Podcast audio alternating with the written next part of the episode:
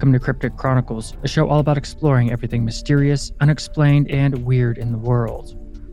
Today on the show, we're going to talk about biblical prophecies concerning CERN, the Large Hadron Collider specifically, and it's going to revolve mostly around Nephilim, but it's also going to be involving the old gods. So if you're dogmatic, this might upset you, but then again, if you're not dogmatic, you're probably going to enjoy it, even if you subscribe or just enjoy the lore behind all this kinds of stuff. When Nimrod created the Tower of Babel, was he creating a portal to the gods, to the Watchers? And when the entire population of Earth surrounding the Tower of Babel was all split up to go their different directions by supernaturally being made to speak different languages, did they all take with them a different version of the same myth that Nimrod was telling them of a lost golden age. Let's find out. I'm your host, Tim Hacker, and you're listening to Cryptic Chronicles.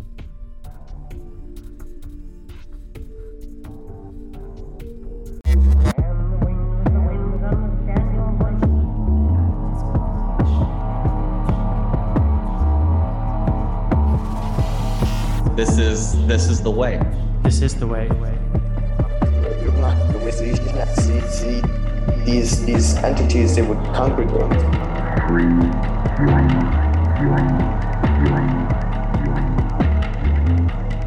Now is the time to take risks.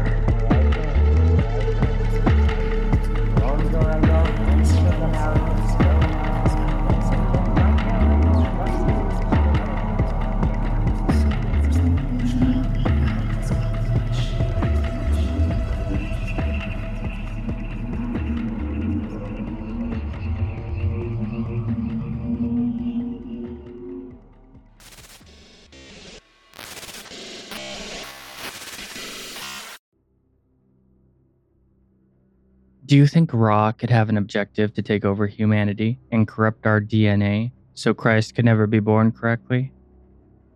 Well, if we're mixing ancient Egyptian and Christian lore, that could only mean one thing from this narrative Ra would be a fallen angel.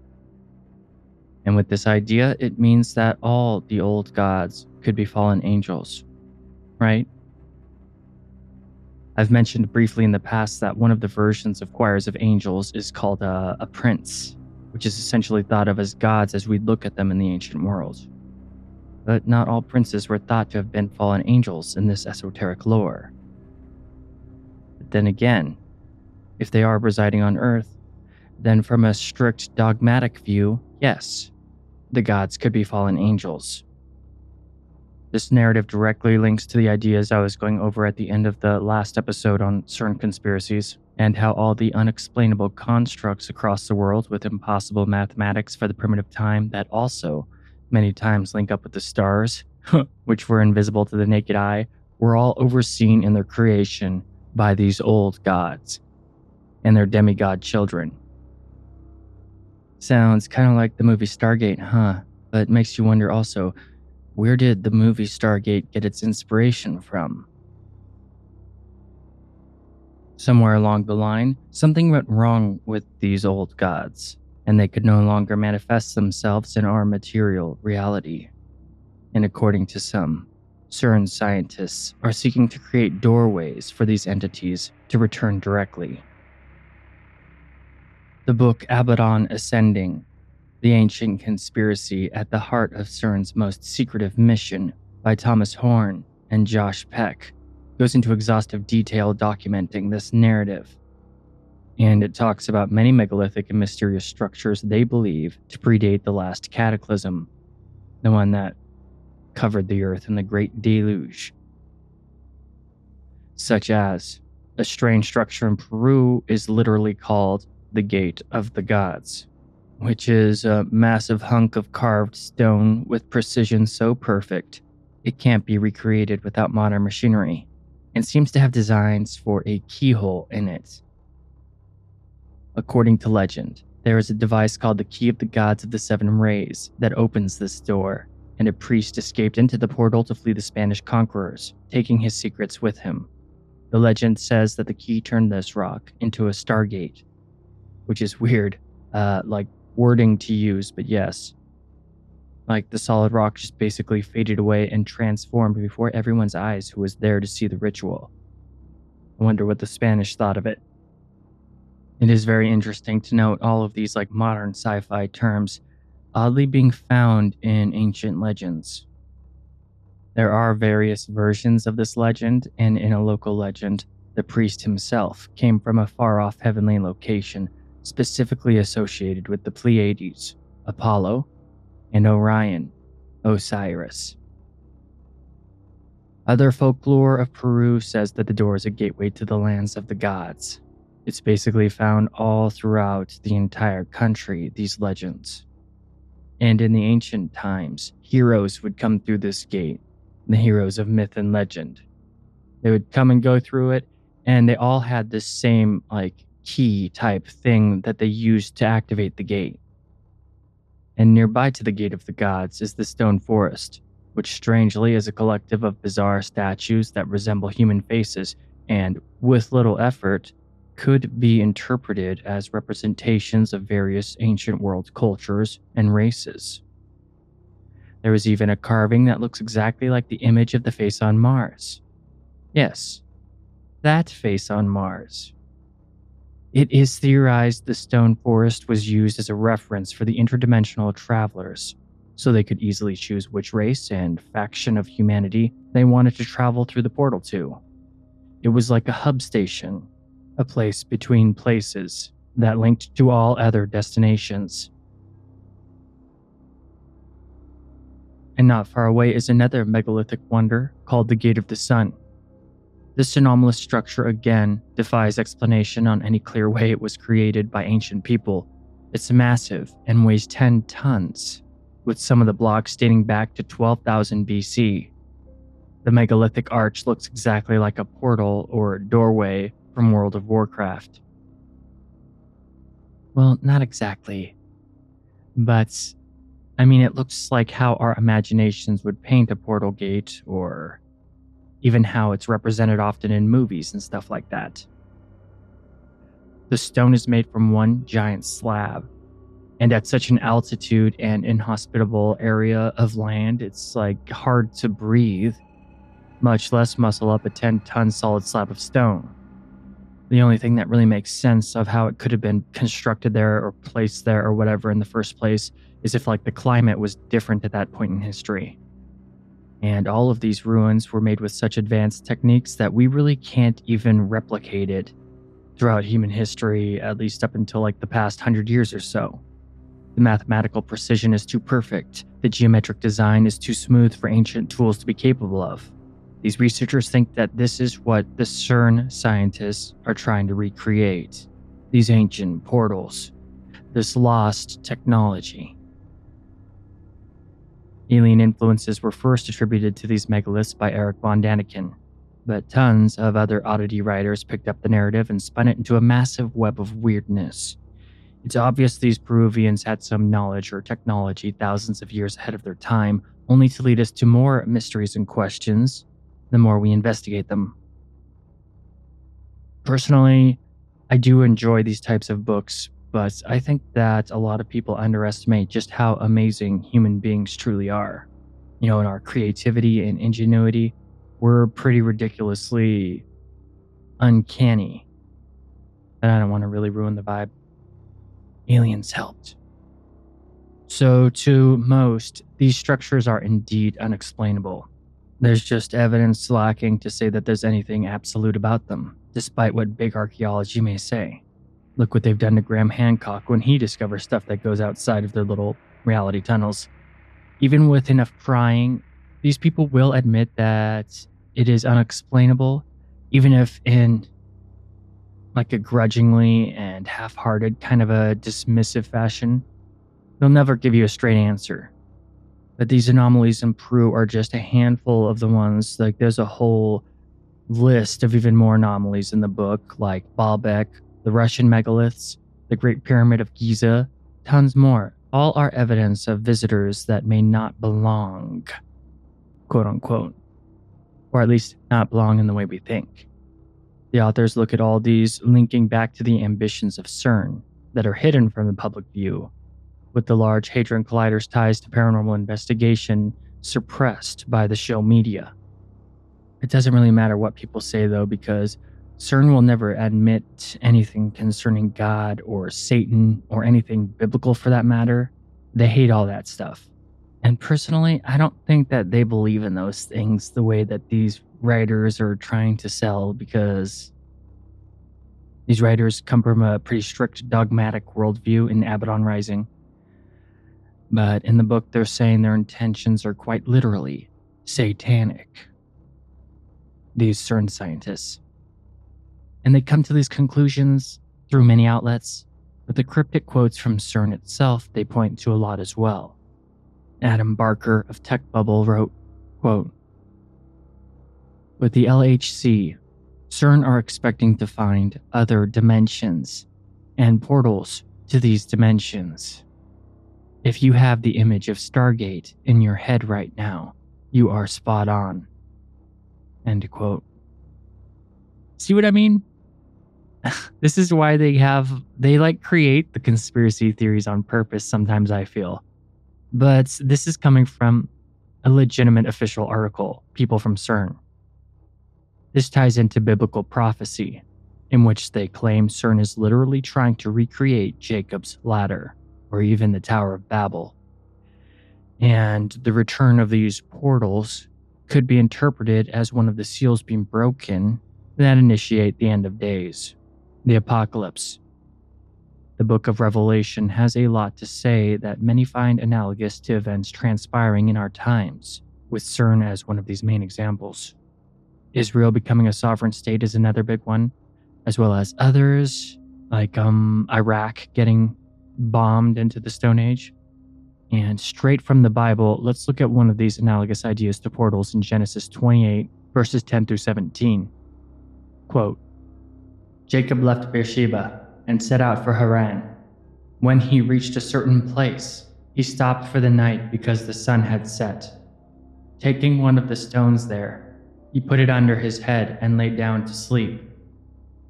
He had a dream in which he saw a stairway resting on the earth, with its top reaching to heaven. And the angels of God were ascending and descending on it. There above it stood the Lord, and he said, I am the Lord, the God of your father Abraham, and the God of Isaac. I will give you and your descendants the land on which you are living. Your descendants will be like the dust of the earth, and you will spread out to the west and to the east, and to the north, and to the south. All peoples on earth will be blessed through you and your offspring. I am with you, and will watch over you wherever you go, and I will bring you back to this land. I will not leave you until I have done what I have promised you.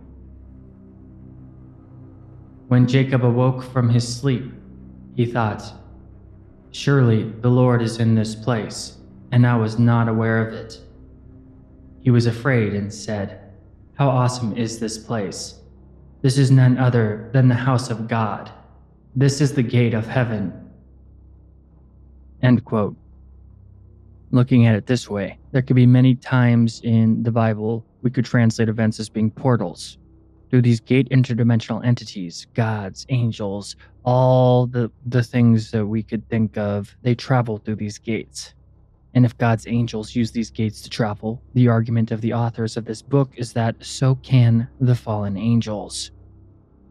Though the portals to heaven for the old gods are probably closed off for obvious reasons. Apparently, one of CERN's goals is to recreate Jacob's ladder and reopen a portal that originally existed between Earth, Mars, Venus, and Saturn when the planets were in alignment a long, long time ago. And even if CERN doesn't believe in Jacob's ladder, they absolutely do believe that other dimensions exist and are actively trying to penetrate into them. One of their main goals is actually to take the resources from these other dimensions, which seems kind of messed up and against a lot of what uh, the, the zeitgeist or rhetoric is going on in a lot of the Western countries and stuff like that. Sergio Bertolucci The official director of research for CERN was asked about this extra-dimensional doorway by the Register, a London and New York operated journal, and without hesitation, he is officially quoted as saying, Out of this door might come something, or we might send something through it. No joke, he really said that. John 151 And he said to him, Truly, truly, I say to you, you will see heaven opened, and the angels of God ascending and descending on the Son of Man. Prophecy throughout the Bible refers to the day that these portals will begin to reopen many times over from our perspective we're working with right now. Spiritual entities or extraterrestrial entities will be free to come back and forth once more. I think from concerning this worldview, they would be demonic, right? which I briefly mentioned in the last episode on this topic. A lot of people, especially those with Christian leanings, just assume this is all demonic. But it's hard for me to break it down in a way that kind of is entertaining for everybody, I guess. But I think you get what I mean. I mentioned in the last episode on CERN the statue of Shiva that CERN displays openly right in front of their facility buildings. The one where the video of that occult ritual where a lady is sacrificed in. Well, Shiva has many aspects, and the one depicted in the statue is Shiva Nataraja, the lord of the dance. And this dance generates Shakti, or life force. It is the dance of the cycle of creation as well as destruction. And the Rudra Tandava is a dance that depicts the darker side of Shiva as that of the destroyer, which is raining down destruction on a planet and this aspect of Shiva the Destroyer goes into analogous biblical prophecy of Abaddon the Destroyer. So let's explore this Abaddon angel for a second, shall we? That is so such a big deal to a lot of these people, uh, specifically in this book as well. Obviously, because the book's entitled Abaddon uh, Ascending. And now, just as a side note, my personal view of Abaddon is different than a lot of the people who get up in arms about this stuff. And there's actually a ton of different ways that Abaddon has been interpreted, including a lot of Christian people from the past seeing him as basically one of God's most loyal servants. I think, uh, as a weird and crude analogy or metaphor, just think about like Professor Snape from the Harry Potter series, how he acts like a bad guy and all that stuff. But in the end, he's actually the most loyal out of everybody. That kind of a thing. With the most accurate translations of the book of Revelations, it says that Abaddon is the holder of the keys to the abyss, and he unlocks it when the end of days begins. Pretty much meaning that he's light in the darkness and a servant of God working with its will, not against it. I mean, even the demons technically follow God's will anyway. Everybody plays God's game, whether they believe they are or not. So you know, those angels of darkness as well as light, and angels of darkness does not necessarily mean fallen angel. This is just spooky, superstitious stuff used to control people. However, these people interpret Abaddon as basically Satan and on the evil side, saying he's the destroyer. Just thought I'd throw in some of my own knowledge on this subject because, you know, to kind of like push back against the hardline Christian takes. But they equate Shiva as the same thing as Abaddon essentially. Both are beings of light and dark natures and are more complicated than simply labeling them bad or good.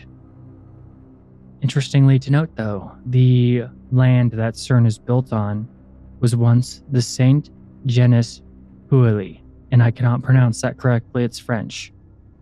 It was a commune that in Roman times was called Apolliacum, dedicated to Apollyon, the Greek name for Abaddon. The book goes on to say more stuff about Abaddon the Destroyer and linking him to Horus from the Egyptian pantheon, as well as Shiva, saying he is the angel of the bottomless pit, quoting the Bible, but not seeing Abaddon as essentially a jailer and not imprisoned in the abyss himself. Let's quote some of the stuff from the sometimes reliable source of knowledge called Wikipedia to give a more objective or not objective, like um, to back up some of the stuff I said that there's alternate views of Abaddon, not just the super dogmatic Christian one. Quote The term Abaddon appears six times in the Masoretic text of the Hebrew Bible. Abaddon means destruction or place of destruction or realm of the dead. And is accompanied by Sheol, which is the resting place of the dead. According to the Brown Driver Briggs lexicon, the Hebrew Abaddon is an intensive form of Semitic root and verb stem, perish, transitive, destroy, which occurs 184 times in the Hebrew Bible.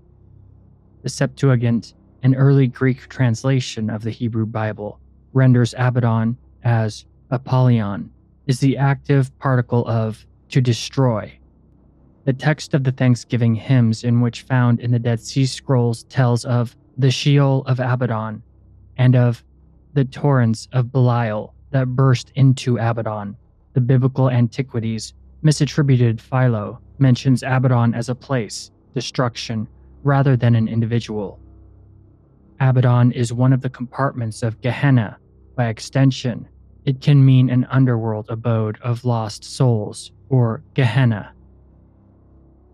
In some legends, Abaddon is identified as a realm where the damned lie in fire and snow, one of the places in Gehenna that Moses visited. The New Testament contains the first known depiction of Abaddon as an individual entity instead of a place. A king, the angel of the bottomless pit, whose name in Hebrew is Abaddon, and in Greek Apollyon, in Latin Exterminans. In Revelation 9:11, Abaddon is described as destroyer, the angel of the abyss, and as the king of a plague of locusts, resembling horses with crowned human faces, women's hair, lions' teeth, wings, iron breastplates, and a tail with a scorpion stinger that torments for five months anyone who does not have the seal of God on their foreheads. The symbolism of Revelation 9:11 leaves the identity of Abaddon open to interpretation. Protestant commentator Matthew Henry, 1708, believed Abaddon to be the Antichrist, whereas the Jamieson Fausset Brown Bible Commentary, 1871, and Henry Hampton Halley, 1922, identified the angel as Satan. Early in John Bunyan's The Pilgrim's Progress, the Christian pilgrim fights over half a day long with the demon Apollyon. This book permeated Christianity in the English speaking world for 300 years after its first publication in 1678. In contrast, the Methodist publication, The Interpreter's Bible, states Abaddon, however, is an angel not of Satan, but of God performing his work of destruction at God's bidding.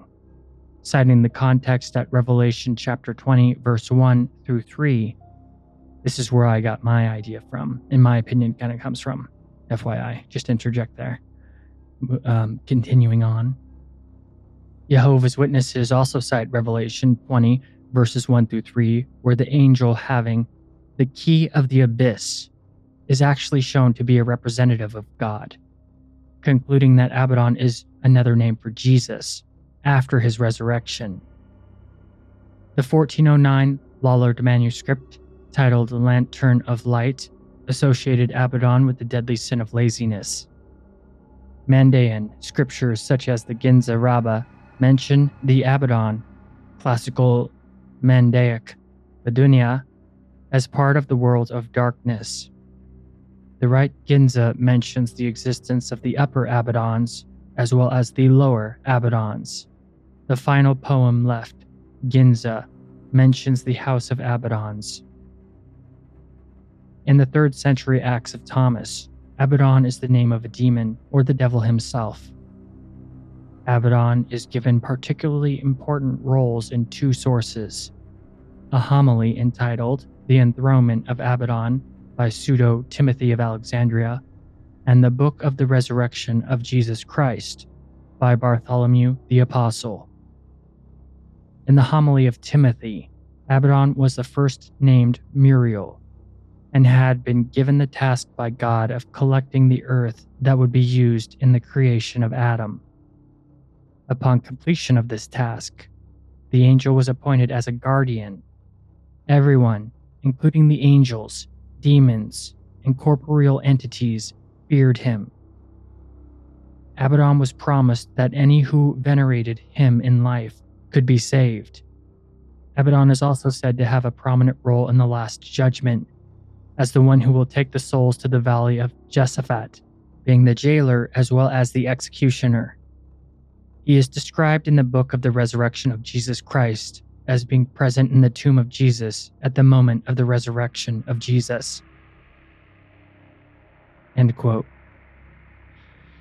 So, yeah, you can see that there are many, many, many different ways to look at Abaddon. No reason to put this in a little box. There's a lot more saying that Abaddon just isn't Abaddon the Destroyer. It's also a place, many places in the underworld, as well as one of God's most loyal servants. Much more complicated than just saying Abaddon is evil, the Destroyer. But then again, I'm sure that nothing I could say would ever change these really dogmatic type people's minds. I'm just, um, you know, they're trapped in their reality tunnel. But I'm just, I thought that you, listener, would enjoy the elaboration. And we will continue after a quick break. You're listening to Cryptic Chronicles.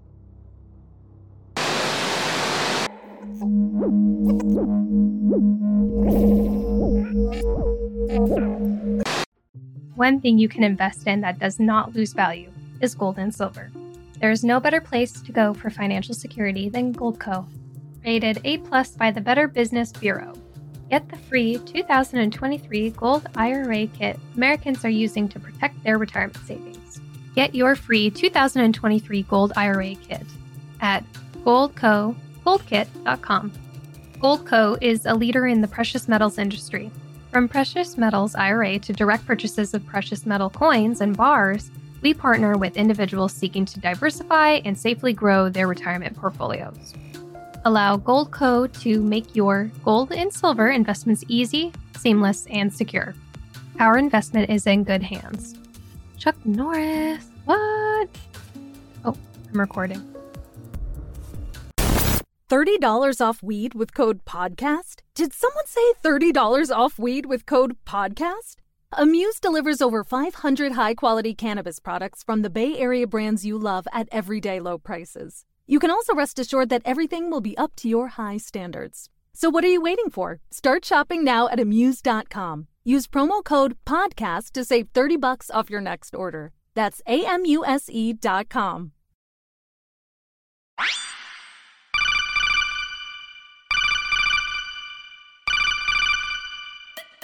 Is your brain always hungry? Do you have a mental appetite that often goes unsated? You may be suffering from hungry brain syndrome a debilitating and sometimes life threatening condition experienced by humans who require double, sometimes even quadruple, the amount of mental nutrition needed to sustain the general population. But now there's help. For years, our dedicated team of world class researchers have been developing a thicker, more nutrient dense podcast specifically for sufferers of hungry brain syndrome. And now we want to share it with you. All you have to do is search for our podcast, The Whole Rabbit, in your podcast player of choice and select from one of our delicious flavors, like Slovenian succubi, Gnosticism, or ancient Egypt. It's no wonder the whole rabbit is the most recommended treatment for hungry brain syndrome on the market. So what are you waiting for? Try the whole rabbit today. Do not listen while deep sea diving. Side effects may include eating carrots and shooting lasers.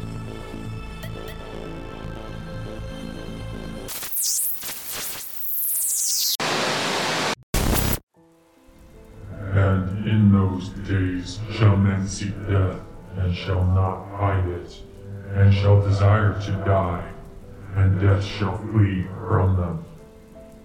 Wake up, strengthen what remains and is about to die, for I have found your deeds unfinished in the sight of my God. Remember, therefore, what you have received and heard, hold it fast and repent. If you do not wake up, I will come like a thief, and you will not know what time I will come for you. I know your deeds you are neither cold nor hot. I wish you were either one or the other. So because you are lukewarm, neither hot nor cold, I am about to spit you out of my mouth. Those whom I love, I rebuke and discipline. So be earnest and repent. Do not be afraid of what you are about to suffer. I tell you, the devil will put some of you in prison to test you, and you will suffer persecution for ten days. Be faithful even to the point of death, and I will give you life as your victor's crown. I am coming soon. Hold on to what you have, so that no one will take your crown. Never again will they hunger, never again will they thirst. The sun will not beat down on them, nor any scorching heat. For the Lamb at the center of the throne will be their shepherd. He will lead them to the springs of living water, and God will wipe away every tear from their eyes. I am the living one. I was dead, and now, look, I am alive, forever and ever, and I hold the keys of death and Hades.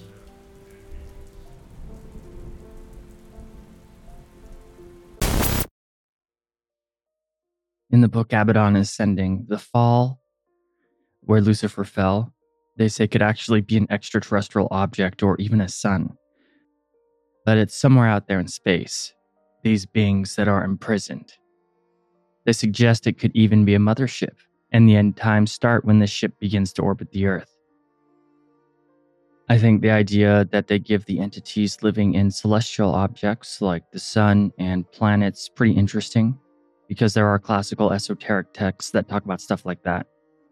Like the archons mainly live on Saturn, and souls come from and return to the sun, like afterlife and reincarnating and stuff like that, as well as the Arbatel, like with all of the Greek archetypal god forms kind of existing in all the planets that you can actually do stuff to communicate with. So it's nothing new on the scene, and um, it's interesting that they would connect it to some of the more niche esoteric paradigms out there. They suggest that there are doorways that can be opened to allow these entities residing in celestial spheres to come directly to Earth and spill out. These are both good and bad, powerful entities, though, and they may or may not need physical bodies to latch onto in order to stay in our 3D reality. The entities could just be waiting right on the other side of these doorways, waiting for them to open. It could be during particular celestial alignments of the planets or stars, or require a key, or who knows. But they are waiting right on the other side, timeless and immortal. But these doors could also be in the earth itself. There is some biblical scripture known as the apocryphal texts, as well as other lore like that of Ahriman, that the earth itself is a prison for certain spiritual entities. Like the Book of Giants saying the Nephilim spirits are trapped here, or Ahriman and his legions of demons are trapped on earth as a prison. Even the fallen angels could be interpreted as being trapped below the planet's crust, as in the Book of Enoch. So it's not that out there of an idea. These gates could also be between the Earth's interior and exterior. In Jonah 2 6, it talks about Jonah's journey to the bottom of the ocean to a city of gates.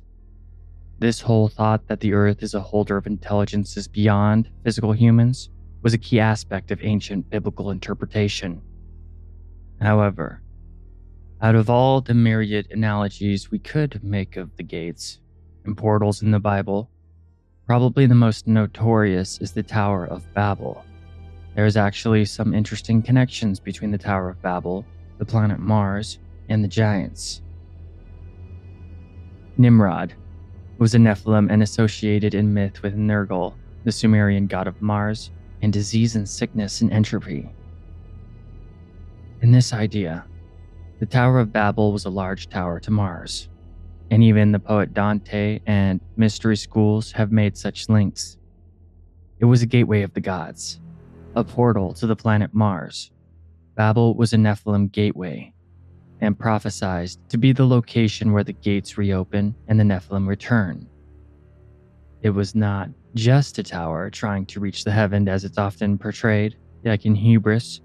It was a stargate created with forbidden knowledge. This kind of connects to the last episode on CERN where I was talking about how one of the ideas is that like the elite are trying to resurrect Nimrod. Same thing. They suggest the tower was some sort of angel portal technology. To quote Gary Stearman Under the leadership of Nimrod, the early post flood societies were obviously attempting to reunite with the fallen spirit beings who were within their ancient historical memory. They were on the verge of achieving their primary goal, not just to build a tower, but to break through a barrier to the realm of heaven itself. They were apparently about to realize some success in penetrating the dimensional veil that separates one aspect of heaven from earth. They wanted to reconnect with the Bene Elohim, aka the Watchers, from before the flood, essentially as well, the entities that originally granted them higher knowledge and created the Nephilim. And as Tom Horn elaborates, perhaps Stearman was suggesting Nimrod was attempting to open a doorway with, hold on, this is a mouthful, let me quote this. The peripheral proximity of a parallel brane in the cosmic superstructure astrophysicists call the bulk, according to modern physics. And he says the second heaven or astral plane might be the only micrometer away from the fifth dimension. So it's essentially the fourth dimension. It implies the ever present apotheosis ambition of man to use the tower or transformational technology employed by Nimrod and his minions to become like gods. Which I find kind of confusing, but I think what he's getting at is the portal is not necessarily to the physical planet Mars, but an alternate dimensional plane of Mars. I could be wrong though. It's confusing. I can think pretty abstract and it kind of makes sense in my imagination, but it's not easy to actually explain it, if you know what I mean. In the book Forbidden Secrets of the Labyrinth, Mark Flynn says that the interdimensional gateway wouldn't like make Nimrod and his circle make it to the gods right away, but instead, what it would do is it would open them up to getting knowledge from the Watchers once more, which would eventually lead them to become like gods. This whole thing revolves around the dying god and resurrection of Nimrod. Nimrod is the archetype for the same type of god found in countless other cultures, known as the dying god. This type of god archetype includes Osiris, Horus, Tammuz, Heracles, Cernunnos, Marduk, Mithras, and many others. When all the people of Earth came to the Tower of Babel, they most likely thought that Nimrod was a god. And since when the tower was destroyed, and all the people were supernaturally made to speak different languages, splitting them up, they all went their different ways with variations of the lost Golden Age lore. Nimrod had been telling them all about this lost golden age that existed before the cataclysm. He told them of the Watchers and that they were gods and could make men like gods. The book Abaddon Ascending says this is why there's so many ancient variations of the dying god myth throughout all the old, you know, the ancient civilizations. It's all based on the same thing, but when the Tower of Babel, when they all were split up and made to all go their separate ways, the people who lived on the earth, it was basically like essentially, according to the lore, the whole human race that was living on the planet. When they were split up and all sent in their different ways to resettle and populate the earth, they all took a different story with them that was from the same source. All the legends say that the gods will return and usher in a new golden age. So, in this conspiracy theory about CERN, the global ruling class are essentially trying to speed this process up. In the story from the Bible, God intervenes personally to stop the portal opening, and God intervening directly is an exceptionally rare event. So, it's probably meant to happen all along, if we're coming from this paradigm, I mean. But this is like essentially because when the gates are opened, it is one of the seals broken to begin the end times. So, to this author, whether they know it or not, the Large Hadron Collider could bring about the end of the world in more ways than one, according to biblical prophecy. And interestingly enough, the secrets of the Watchers actually survived the flood. According to the book of Jubilees, chapter 8, verses 1 through 5, in which Noah's grandson, Canaan, found carvings on a giant rock that had all the knowledge given to humanity from the Watchers. So he copied it all and didn't tell Noah because he thought that he would get mad at him, obviously. And yes, Noah would have been mad at him. But because of Canaan, this forbidden knowledge survived. Some say that this explains the contradictions in how the Bible says that all the Nephilim were wiped out in the Great Flood, as well as um, there being Nephilim after the flood, as well written in the Bible.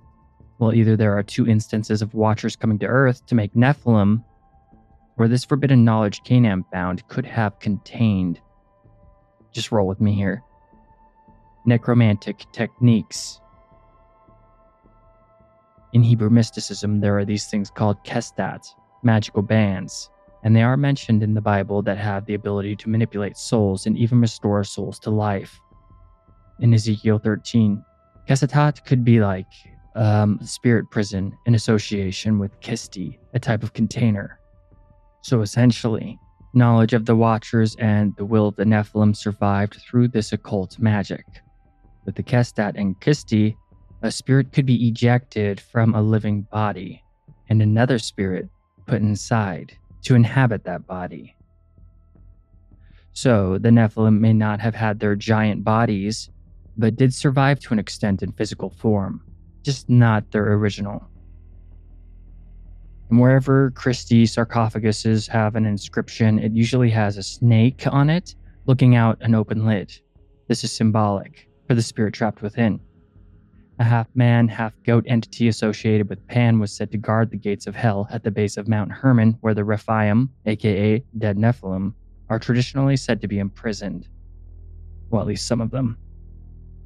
After their death, actually, many were allowed to wander the earth to quote unquote do their job, essentially. As stated in the Book of Giants, when God is convinced by one of them to actually let a whole host of them go instead of being imprisoned which is actually a fascinating story to read because it's essentially what, what some would consider a demon to be making a deal with God and God going along with it and granting the deal. But the guard of the Nephilim gates of hell is sometimes depicted as kicking the lid open and letting the snakes out. Again, symbolic of captured spirits. Such loose snakes were then depicted as being enslaved, around the limbs and bound in the hair of the Bacchae woman, the servants of a horned god, sometimes associated with Dionysus, even, of the Greek pantheon, according to Tom Horn at least. But there are many horned gods in all religions and spiritual traditions throughout all human history, so a lot to work with. The global ruling class are essentially using CERN and the Hadron Collider to rediscover this type of technology. I guess you could look at it as magic technology too. So much about ancient writing is symbolism and metaphor, so it's hard to make sense of it. But following this narrative, this is one of the reasons they think they can bring back the old gods and the Nephilim. So, endgame in this conspiracy theory, the elite become like gods, which is what Nimrod's whole goal was in the first place. They want to use the Large Hadron Collider to open a gateway to the dimension Nimrod's spirit resides, and use technology to place that spirit in a cloned body of the bloodline of the original Nimrod. They want to break down the gates to the veil to gain power from it, essentially. And that might seem kind of ridiculous, but you have to remember too that even like a decade ago, we have cloned sheep. It's against the law to clone humans or to experiment in cloning humans. But you have to realize too that these corporations, these global rulers, the global elite, they don't follow any of these laws and they control the media. They can do whatever they want. And from this point of view, they could definitely have the technology to clone bodies, not necessarily have them have consciousness, but the bodies themselves, I think it's totally plausible at least and it might well that might be a mouthful and there's a lot more of it but yeah this version of cern conspiracies is pretty fascinating i think. You know i really love nephilim lore so this is right up my alley. And it's cool that their version of nimrod is gilgamesh osiris orion etc weirdly apollo sounds like apollyon the greek name for abaddon. And the Great Pyramids of Giza mirror the stars of Orion's Belt, which is a portal to and from this dimension. These entities, like Nimrod and his kind, exist. I know I said Mars earlier, and that even the Earth is a type of prison for spiritual entities, but this is all complicated and contradictory, so don't think about it too much. In a lot of the books on covering this type of thing, they give you tons of different examples of possibilities. They don't really stick to one narrative. So if you check out the show notes, or not the show notes, check out just the details underneath wherever you're listening to this. I'll have links to all my sources. If you want to go into it more, be my guest. It's going to be contradictory, but you shouldn't see one way of looking at it in their books to be necessarily the only way they're trying to say it. They give a bunch of examples. In the book The Unseen Realm by Dr. Michael S. Heiser, he reveals a lot of behind the scenes stuff that most people don't know about the ancient Hebrew supernatural ideas that they believed about the world. But he does talk about the ancient magic of raising the mighty ones, which could be why the Douay-Rheims Bible translation of the prophet Isaiah says some pretty weird stuff. Like, quote, Let not the dead live, let not the giants rise again. Isaiah 26 14. So the CERN Large Hadron Collider could be a techno-magic tool for necromancy, opening the door to cosmic powers beyond human comprehension. Do you think that the scientists at CERN could be technomancers, listener?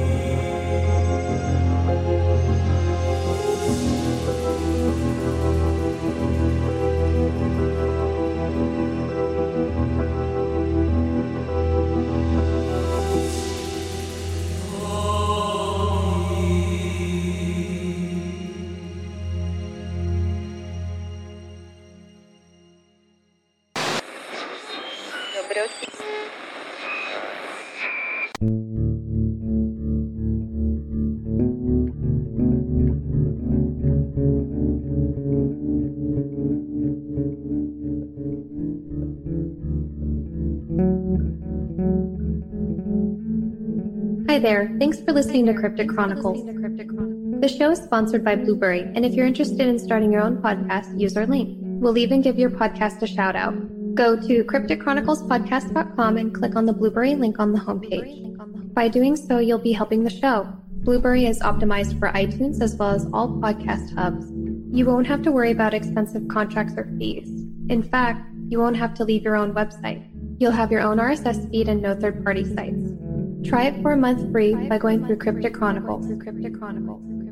Also, if you're a fan of cryptic content, please support the show on Patreon. By giving just $1 a month, you can really assist us in posting more content frequently. You'll also have access to bonus ad-free episodes of the show and the Discord channel. And the Discord channel. To keep up with all Cryptic Chronicles content, follow us on Twitter, Instagram, Tumblr, and of course Facebook. Give the Facebook page a like and join the Cryptic Chronicles group. We'd love to hear from you. Thanks for supporting the show, but most of all, thanks for listening.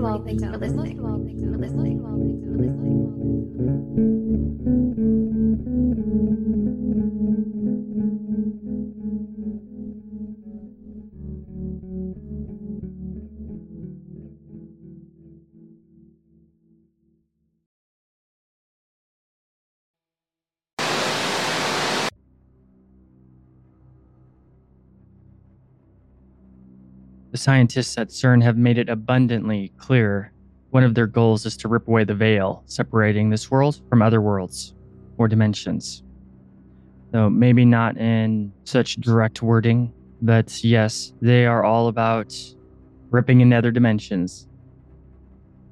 Quantum mechanics discovered that when you break down matter to its smallest bits, it actually lacks locality, which means that essentially it is everywhere at once and not really bound by the physical laws of reality that we'd normally be accustomed to in our day to day lives. These discoveries have led some scientists to believe that we live in some sort of simulation. I'm sure you've heard of simulation theory before. It's all the rage right now and has been for a bit. The scary part of this idea is that the universe we live in is just a tiny part of a much, much bigger thing and we most likely are not living in the real reality or the real universe. And statistically, there's like a 99% chance that we're not even close to the original simulation. Does that make you feel? How does that make you feel? Comforted or uncomfortable? What if we're just a copy of a copy of a copy of a copy of a copy of a copy of a copy of a copy of a copy? I could go on. Anyway, this discovery so rattled the scientist who discovered this that the main scientist committed suicide after winning a Nobel Peace Prize, no less. These suggestions from these discoveries that implicated that our world is maintained by an ineffable source was too much for them. Or the legitimate possibility that our world was created by higher beings, or a higher being, singular. Or that our world wasn't the real world, quote unquote. These discoveries threw a wrench into the gears of the scientific community and resulted in the scientist who discovered its suicide. So it was a pretty big deal, and I'm surprised that it was so hush hushed, you know? Like you don't really hear about this. But these are all common ideas in esotericism and mythology, and intimately familiar to the mystics and sages of the past. To the biblical things that we're focusing on in this episode, the whole idea that this is all a created universe is commonly accepted. That just goes, you know, that just goes with Bible stuff. Even if it isn't in the way that we'd see a simulation with our modern, like Hollywood minds, but the simulation theory and creationism are analogous nonetheless, at least when looking at it with unbiased eyes. From a biblical point of view, this other dimension or dimensions CERN is trying to tap into is the spiritual realm, the unseen world, the Bible talks a lot about the unseen realm, which is layers upon layers upon layers of etheric planes. It is a place where forces of good and evil are in constant flux and always influencing the material world, It's kind of similar to um, not a mirror, but because it's not reflecting. Well, I guess it is kind of reflecting. It's like overlapping and influencing. It's like the the tide where the water meets the sand and the ocean, I guess but mostly there are just tons of warnings about humans messing with the unseen world because there are even places there that angels fear to tread. I think that I quoted enough like stuff, Bible stuff in this episode, but there are tons of passages in scripture where people are saying, don't be afraid because we have unseen forces protecting us and stuff like that. In some cases, there's entire armies backing up mortal humans from the unseen realm. Revelation 9 1 through 11 talks about the trumpet that sounds when the abyss has been opened. Remember in last episode where allegedly a trumpet like sound was heard all over the world when CERN's Hadron Collider was activated? Well, the collider is thought to be the keys Abaddon uses to open the abyss, ushering the start of the end of days, which happens over a period of time gradually, FYI. It's not going to happen all at once. So, from what I see, we have three seals broken at the moment, which means, according to biblical lore, we may just be living in the beginning of the end of days. However, occultists, mystics, saints, and sages have been conducting interdimensional communication for eons, if the tales are to be believed. Spiritual people have been talking to interdimensional entities for as long as humanity has been on this planet. But what would it look like for profane, secular people conducting the same thing, but with technology? They would have none of the protection or discernment built up over the years that mystics have. And since spirits can take any form and tell the listener whatever they want to hear, or what's best to manipulate them. Would these scientists, in their arrogance, just believe these interdimensional beings at face value? I'd say that's highly likely, and all the better to jumpstart the apocalypse, at least according to biblical prophecy. And since these scientists are a huge part of the elite establishment system of control, what do you think they'd share with the rest of the world?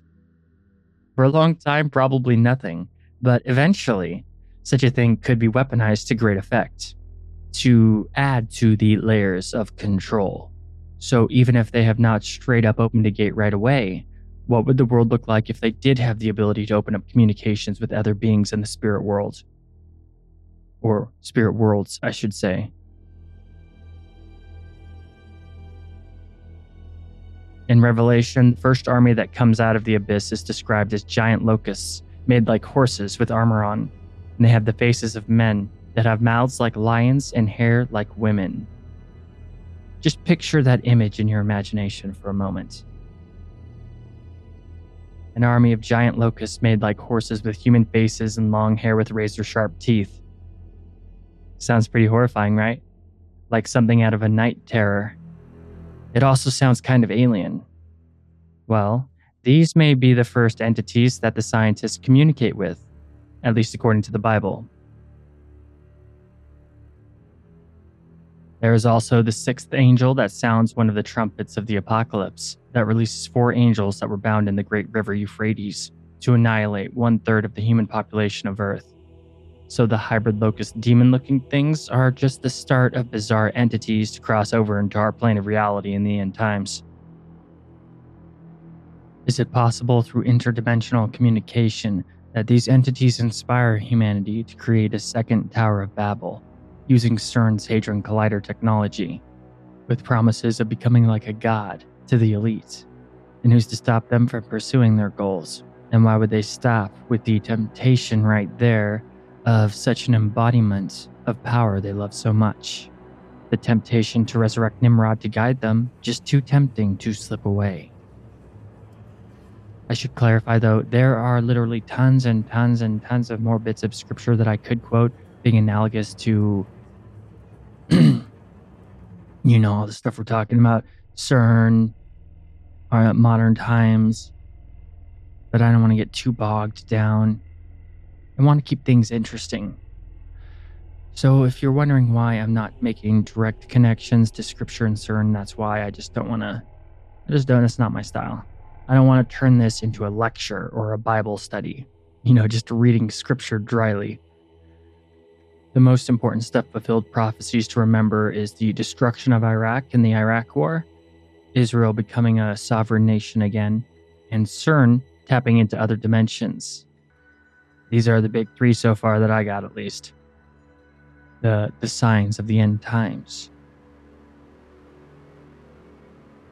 What if Babel was a Nephilim gateway, and these Nephilim are prophesied to return?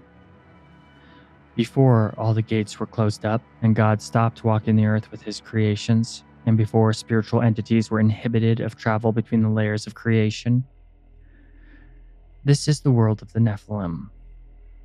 So these beings could make, they could give us knowledge that would make all of our knowledge just look like nonsense. It would be like a child compared to Einstein.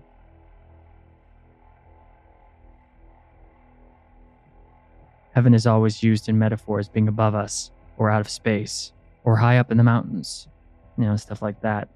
But with quantum mechanics, heaven and hell are literally right here, where we are right now. Just a different vibration. You could reach out your hand, and in another plane, there could be a demon or angel right there. Still going along with this same train of thought, the portals also seem to be associated with specific locations, like the Watchers were descending from Mount Hermon, or the physical Tower of Babel itself. So, though portals seem to only be accessible in certain locations, the idea of going to the heavens, as in the sky, as a metaphor, this idea is still interesting from a non biblical view, looking at these beings as aliens, or ineffable interdimensional entities. Scientist Stan Deyo did an analysis of a carved depiction of the Tower of Babel and said that it's perfectly designed to discharge voltage and that the top seems to show a bright or burning circular area, similar to the Hadron Collider. Stan admits that the analysis is inconclusive, but many accounts of otherworldly beings in the Bible are accompanied by fire, lightning, or what we'd interpret as electrical discharge. Gods manifesting in our world in ancient times are almost always depicted as having fire surrounding them or something of that nature. Think of pyramids and the all seeing eye as well. The top stones of the Great Pyramids are missing, hence, why they no longer are utilized as energy conductors to open gateways to other worlds.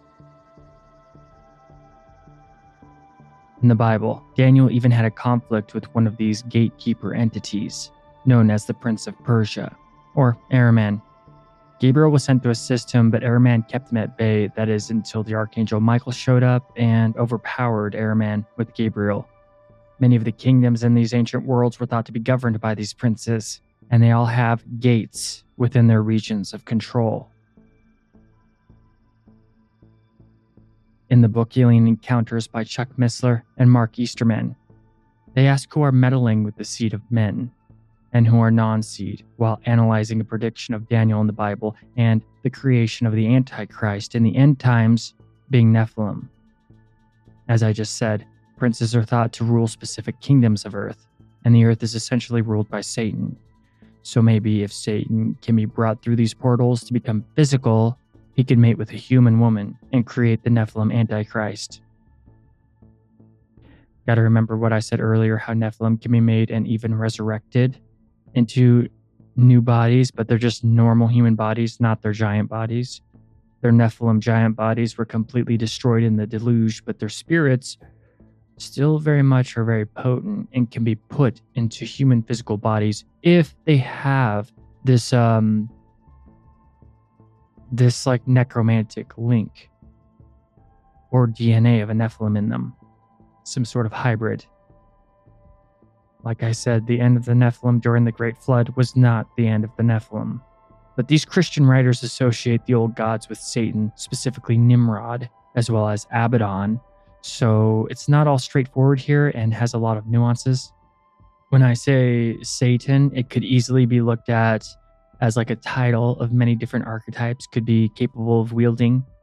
In Abaddon Ascending and Antichrist, the Vatican, and the alien CERN delusion specifically, two of the sources I'm using for this episode. These Christian writers, or most Christian writers, kind of see things in black and white. Got to keep that in mind. But the things are rarely so simplistic. But when coupled with Daniel's prophecy in Genesis 3, it's essentially saying that Satan has seed and it is at enmity with Christ. In normal talk, what that means is Satan can have offspring with human women, and his seed is the enemy of God's seed the anathema.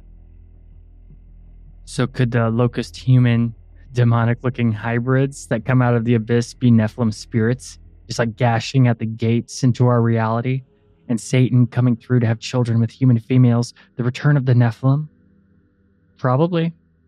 I don't know. But even if you look at all this stuff not from a biblical prophecy point of view, it still is really interesting.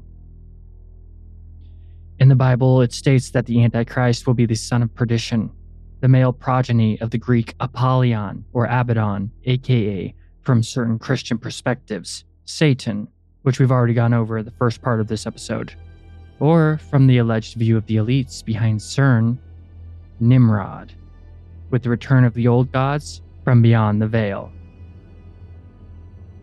Confused yet? When the prophecy is fulfilled, a very charismatic world leader will arrive to put an end to all the self imposed afflictions by the elite on normal people and seem to have all the answers. He'll help in creating one world order where prejudices and stuff like that become a thing of the past, and religious and non religious will both venerate him. All political polarities will be all about him and what he's got to say. Individual sovereignty and property and liberty will also slowly become a thing of the past. And in this slowly rising dystopia, any who oppose him will be outcasted and mocked by normal people to the point where they are eventually singled out as pariahs and killed in myriad ways. In the end, there will be a new religion that worships this man as God. And if you don't, you are as good as dead. Or at least, the death would be better.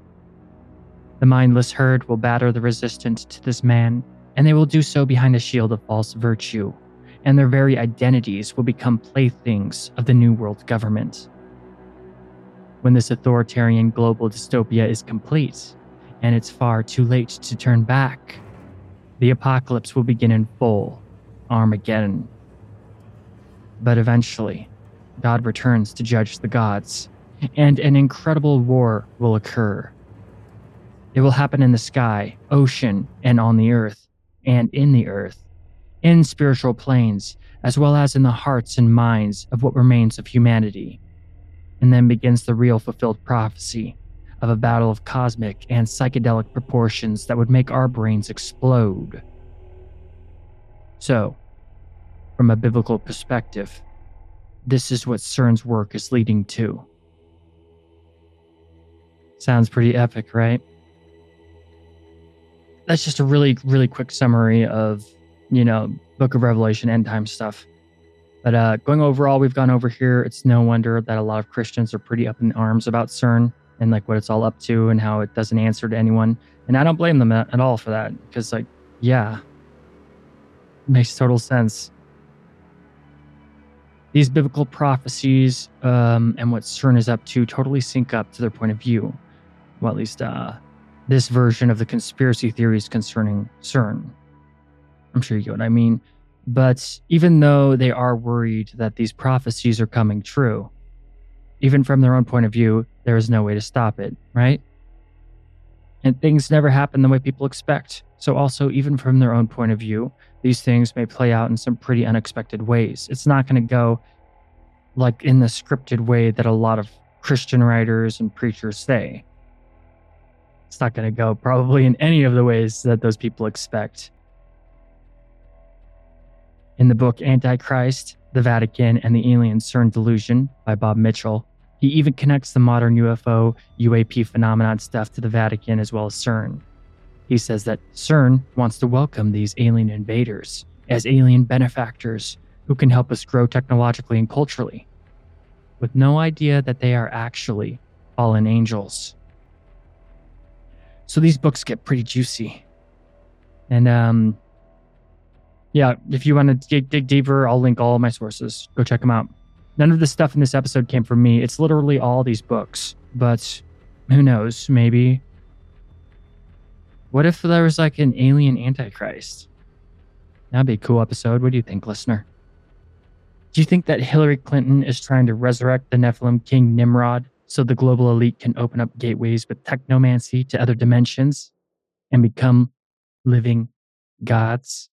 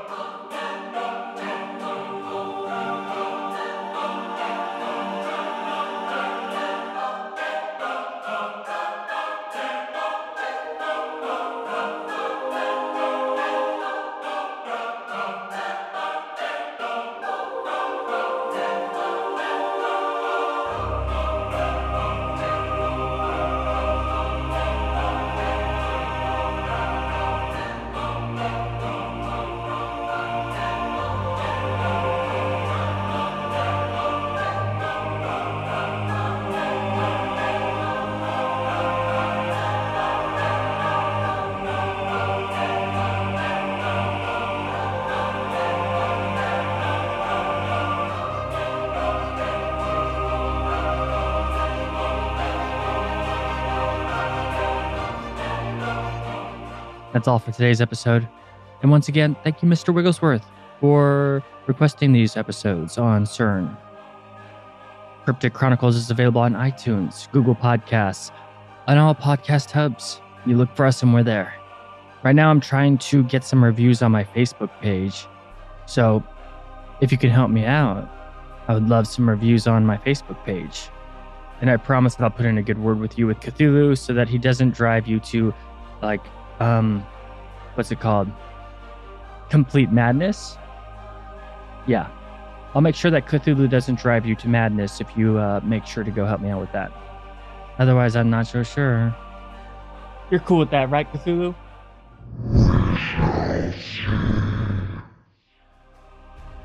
All right. Sorry, he's been really cranky since he got awoken from the depths of the ocean. Yeah, so leave my Facebook page uh, a review if you got time. Bad reviews, good reviews, I don't care. Just reviews are good. And um, also, I'm trying to hit 40K, so if you could follow me, that'd also be great. Thanks. I'll have the link below. And as always, I'd like to thank my current supporters MJ Calvo, Adrian, John, Celestial Weavers, Alien X, Lorna Grubb, Linda Gonzalez, Angela Delaire, Ashley, Brad Herbert, Lawrence Lee, Patricia Coles, Kayla, Max, Michael Worrell, Jimmy Woods, Grodius, Sophia Owens, Scott Wellman, Beware the Q, Ashley Thompson, Matt Poland, Johnny Wick, DeYale Adams, Danny Van Heck, Carnage, Jesse Leach, Austin Monday, Michael Graham, Ed Hawks, Trusty Old Senpai, Lex Lazarus, Ryan Nolan, Jared, Matthew Lawson, Jismuk, Space Coin, Gary Hetzel, Tom McClerney, Colton Spenner, Justin, Miyamoto Musashi, Jeremy Gross, Psychic Terror, Jacob Neil McBride, Cameron Sanders, Robin Van Patten, Ryan L., Bleed Gray, Rosalinda Gonzalez, Jonathan Jackson, Brandon Wigglesworth, Cody George, Enya Dadan, TD777, Emily Schmemily, and Sphinx 314. And as one of the wisest mystics who ever lived once said,